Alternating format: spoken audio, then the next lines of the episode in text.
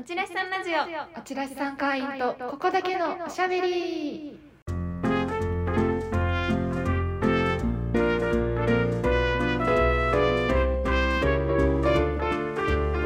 ちらしさんラジ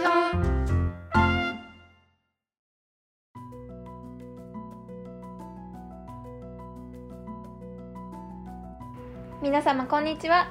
チラシ宅配サービスおちらしさんスタッフのしみちゃんとオななみんです。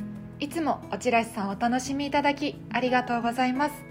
チラシ宅配サービスおちらしさんは全国の演劇や美術展のチラシを無料でまとめてご自宅へお届けするサービスです。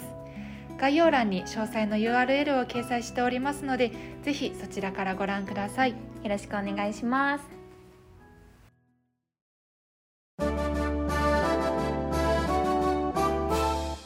ちらしさんラジオ。おちらしさん会員とここだけのおしゃべり。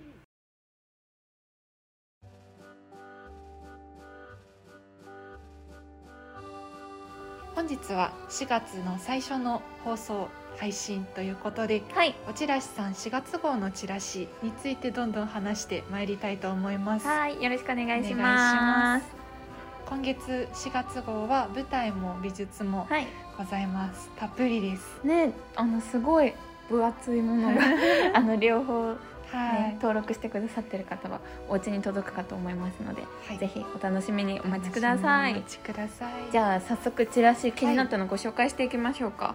舞台版からはい。じゃあななみんがはい。舞台版から1枚お願いします、こちらは恵比寿のエコー劇場で上演されます。シアターキューブリック結成20周年記念公演第2弾ぶどう酒色のミストラルのチラシです。はい。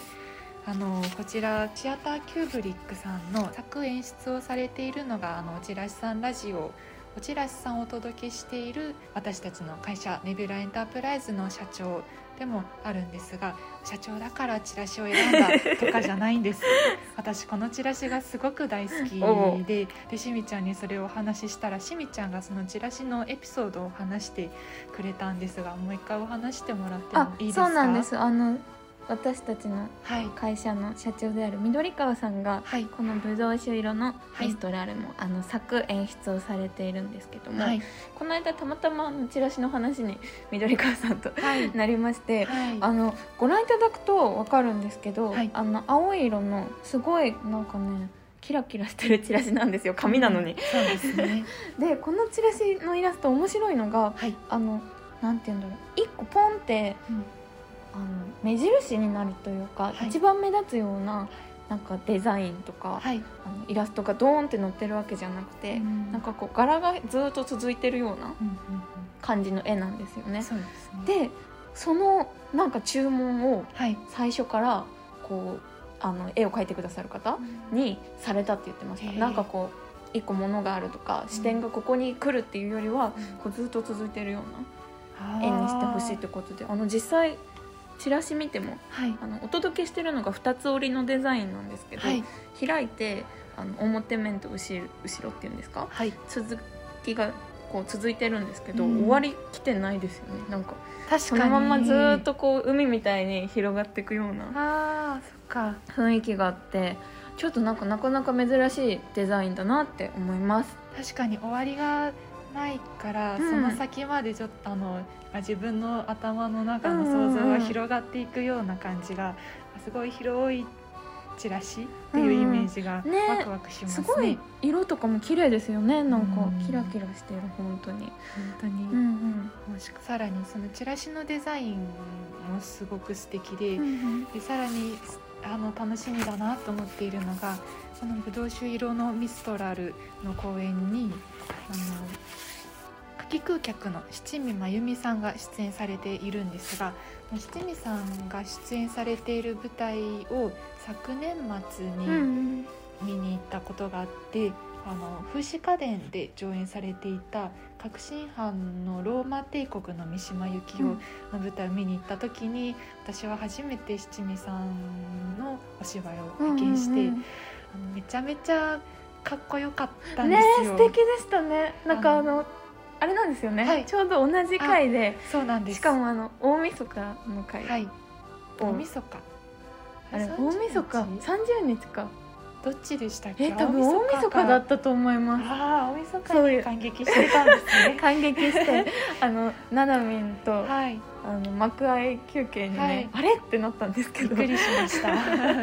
すごい七味さん素敵でしたよね。素敵でした。うん。あどう素敵って言ったらいいんでしょうね。なんかあの戯曲の話が結構難しくて、うんすぐに理解できるようなお話ではなかったんですけど、でもその言葉をすごく綺麗に話し話されているんですよ。って思いません？思いました。あと私はなんかあの、はい、ちょっとローマ帝国の三島由紀夫知らない方にはい、ちょっとあらすじをお話しするのが難しいような 本当になんか作品なんですけど、うん。なんかどちらかというと文字がはい。ブワーって頭の中にこう埋まっていくような感じなんですけどそこをあの七味さんのキャラクターがなんかこうぶち壊しにしてくれるんですよ。あの鮮やかさが本当うわーって思いました。に説明が上手ですね。赤いお洋服でしたよね。真っ赤な、うんね。すごく素敵なお衣装でしたでブドウ酒色のミストラルはきっとローマ帝国の三島由紀夫とはまた 雰囲気が違うんだろうなと思うとそうですよね。ちょっとチラシ見る限りね。そうなんですよ、うん。どんな七味さんのお芝居が見られるのかなっうんうんうん。てすごく楽しみなんです、ありがとうございます、はあいい素敵な話だ。シアターキューブリックの結成20周年記念公演第2弾「ブドウ酒色のミストラル」のチラシでした、はいありがとうございます、しみちゃんお願いします。はい、私も舞台版から1枚選びました、こちらはオフブロードウェイミュージカル「フォーエバープラッド」のチラシです。はい。こちらは、えー、と読売大手町ホールとその後有楽町読売ホールで上演されます、はいでこのチラシを選んだわけなんですけど、はい。私赤とピンクの組み合わせがすごい好きなんですよ、可愛いですそうね可愛いんですよね。でうん。そこになんか白とかはい。あと青系が入ると、はい。なんて言うんだろう。なんかちょっとキティちゃんみたいなあ雰囲気っていうんですか、はい。ああいう色のあの合わせが好きであもうちょうどぴったりこれなんですよ。確このかに「フォーエバープラット」のチラシのあの表面を見た時に、うん一目でうわ可愛いってなりましてうん。あのピンクの長い車。はい。おしゃれな映画に出てくるやつです。あの車の前に、はい。あの出演者の方々が、はい。あのジャケット赤いジャケットをチェックの羽織られてはい。あの並んでいらっしゃるんですけどわあすごい可愛いって見た瞬間思って、はい。あの思わずあれなんですよ。後ろの解説も読んだんですよね。そしたらもうすっごい可愛いデザインなのにはい。なんとこの出演者の方並んでらっしゃるじゃないですか、はい。全員キャラクターなくなってるそうなんですよ。ええ劇中で。寂しい。ねびっくり。あの交通事故にあって4人全員亡くなっちゃったんですけど、はい実はこう消えてしまったその亡くなったことで亡くなってしまったショーを実現するために地上に戻ってくるっていうお話だそうなんですよ。ちょっと気になりませんかこれ？気になります。ね。あそうなんだ。えなんかこの意外性がいいなと思ってこの音楽のグループなんですよね、4人組の。うん。が亡くなってしまってコンサートも消えちゃった。はい。じゃあどう実現するかっていうお話だそうで。へでなんか戻ってくる話じゃないですか。ー今回あ見たいですね。ちょっと私もまだ見てないので。そうなんとも言えないんですけど。うん。しかもこれあのコロナ禍で公演中止になってしまったものが、はい。今回2022年に戻ってくるってことで、なんかねね。ちょっとダブルミーニングというかなんか余計に見ててなんかグッとくるものがきっとあるんじゃないかなと思っています。ワクワクしますね。ねありがとうござはい。いこますちらはオフブロードウェイミュージカル「フォーエバープラッド」のチラシでした。はい。じゃあ美術はい。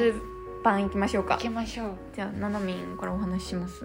します？はいお願いします。美術版なんですがあの舞台公演のチラシなんです。あの美術版って結構デザインがすごい素敵だなっていうチラシうん。あのもうたくさん見てほしくってあの舞台公演のチラシを美術版でお届けすることもあるんですがあの世田谷シルクの春夏秋冬のチラシです。はい。こちらあの女性がチラシの真ん中にいらっしゃるんですね、うんあの踊りのお衣装なんですかね。うんを着てらして。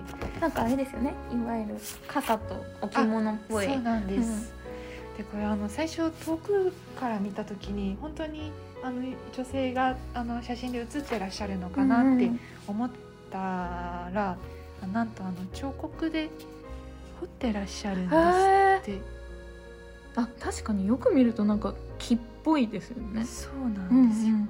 それを彫刻って知ったのがあの先日ザ・高円寺のあのプログラムのあの説明会発表会にちょっと参加をしたんですがあのこの春夏秋冬があの高円寺で上演をされるのでそれで、うんあのこのチラシが彫刻なんですっていう話を聞いてあそうなんだっうんて知ったんです。確かに。言われてみないとわからないぐらいそうんなか成功な作りですよね。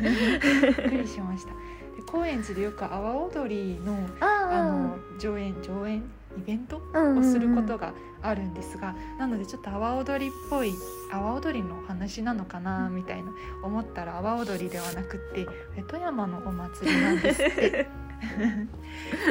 であのはい。あの目で見る面白さ視覚の楽しさをすごく大切にされているそうで,、でそのチラシ自体もすごく視覚ですごく楽しいですし、あで上映もすごく視覚で楽しめるんだなって思ったらあのどんな風な上演が見られるのかなってうんうん。楽しみなチラシ公演でした。えー、面白い。うん。すごいですね。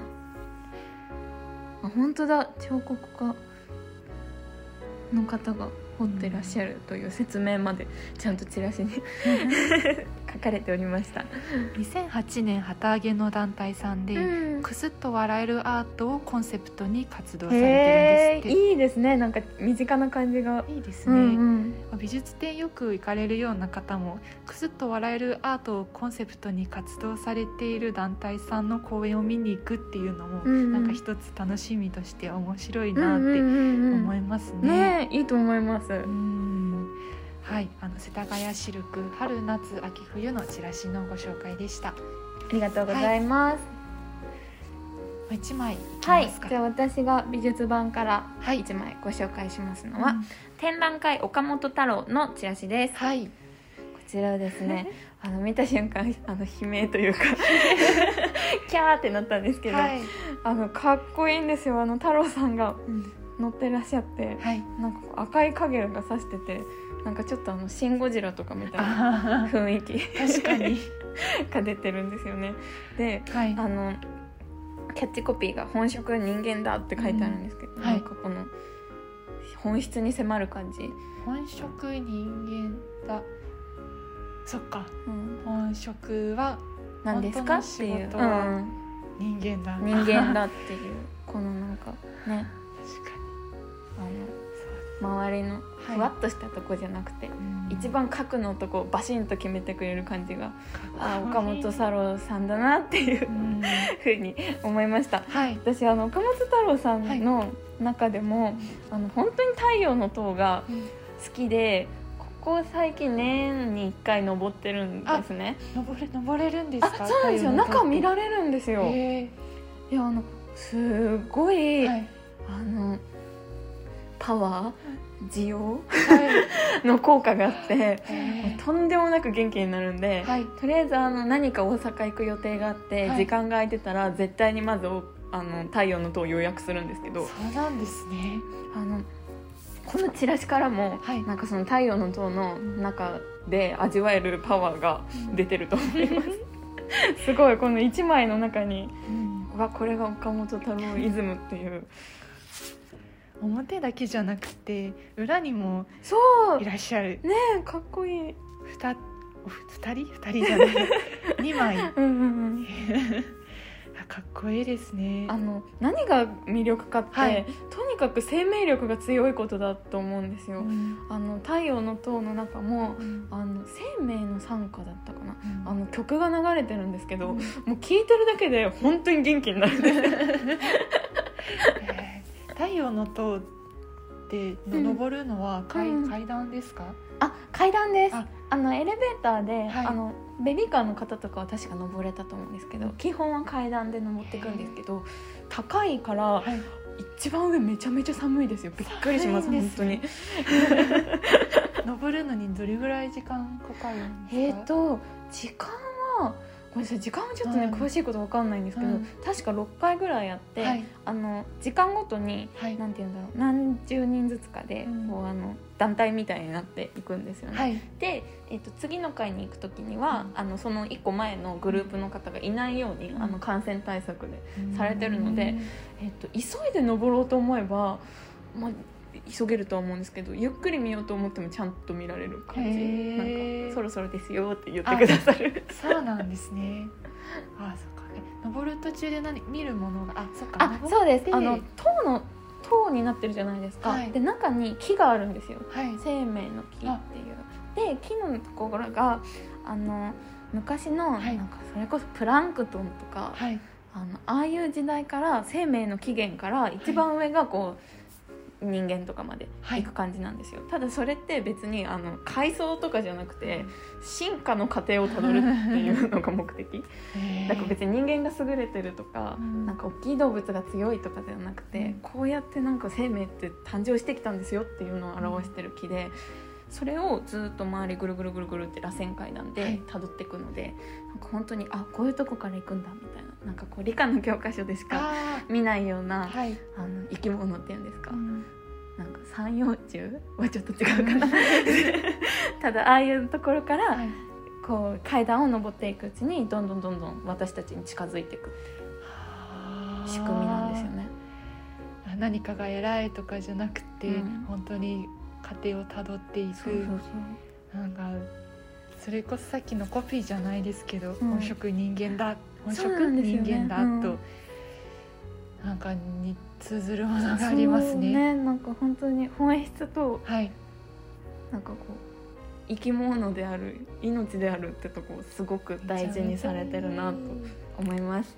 なんか何かにマウント取ったりとかじゃなくて なんか一人一人がちゃんと生きるみたいなかっこいいですね。ねやっぱなんかそれこそ木じゃないですけど、はい、なんかこう大地からのパワーみたいなのがうん。すごくなんか形にされるのが上手というか。ちょっと新年度早々からすごくエネルギーを いただきました。よかったです。しかもちょっと今回気づいたのが、うんうん。あのしみちゃんは舞台版も美術版も赤いチラシを選んでて私は水色のチラシを選んでたんですよ。びっくりですね。2色しか。なんか好きなものってやっぱ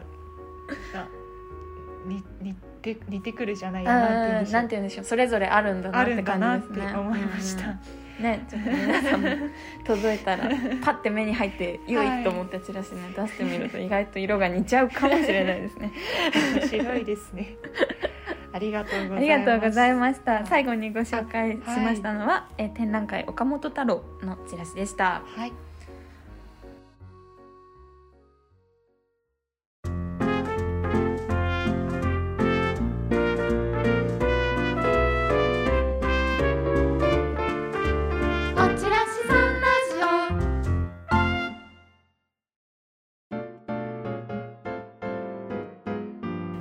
んラジオはそろそろエンディングのお時間です。はい、とおチラシさん4月号のチラシから舞台版美術版それぞれで、えー、2枚ずつご紹介しました、はい。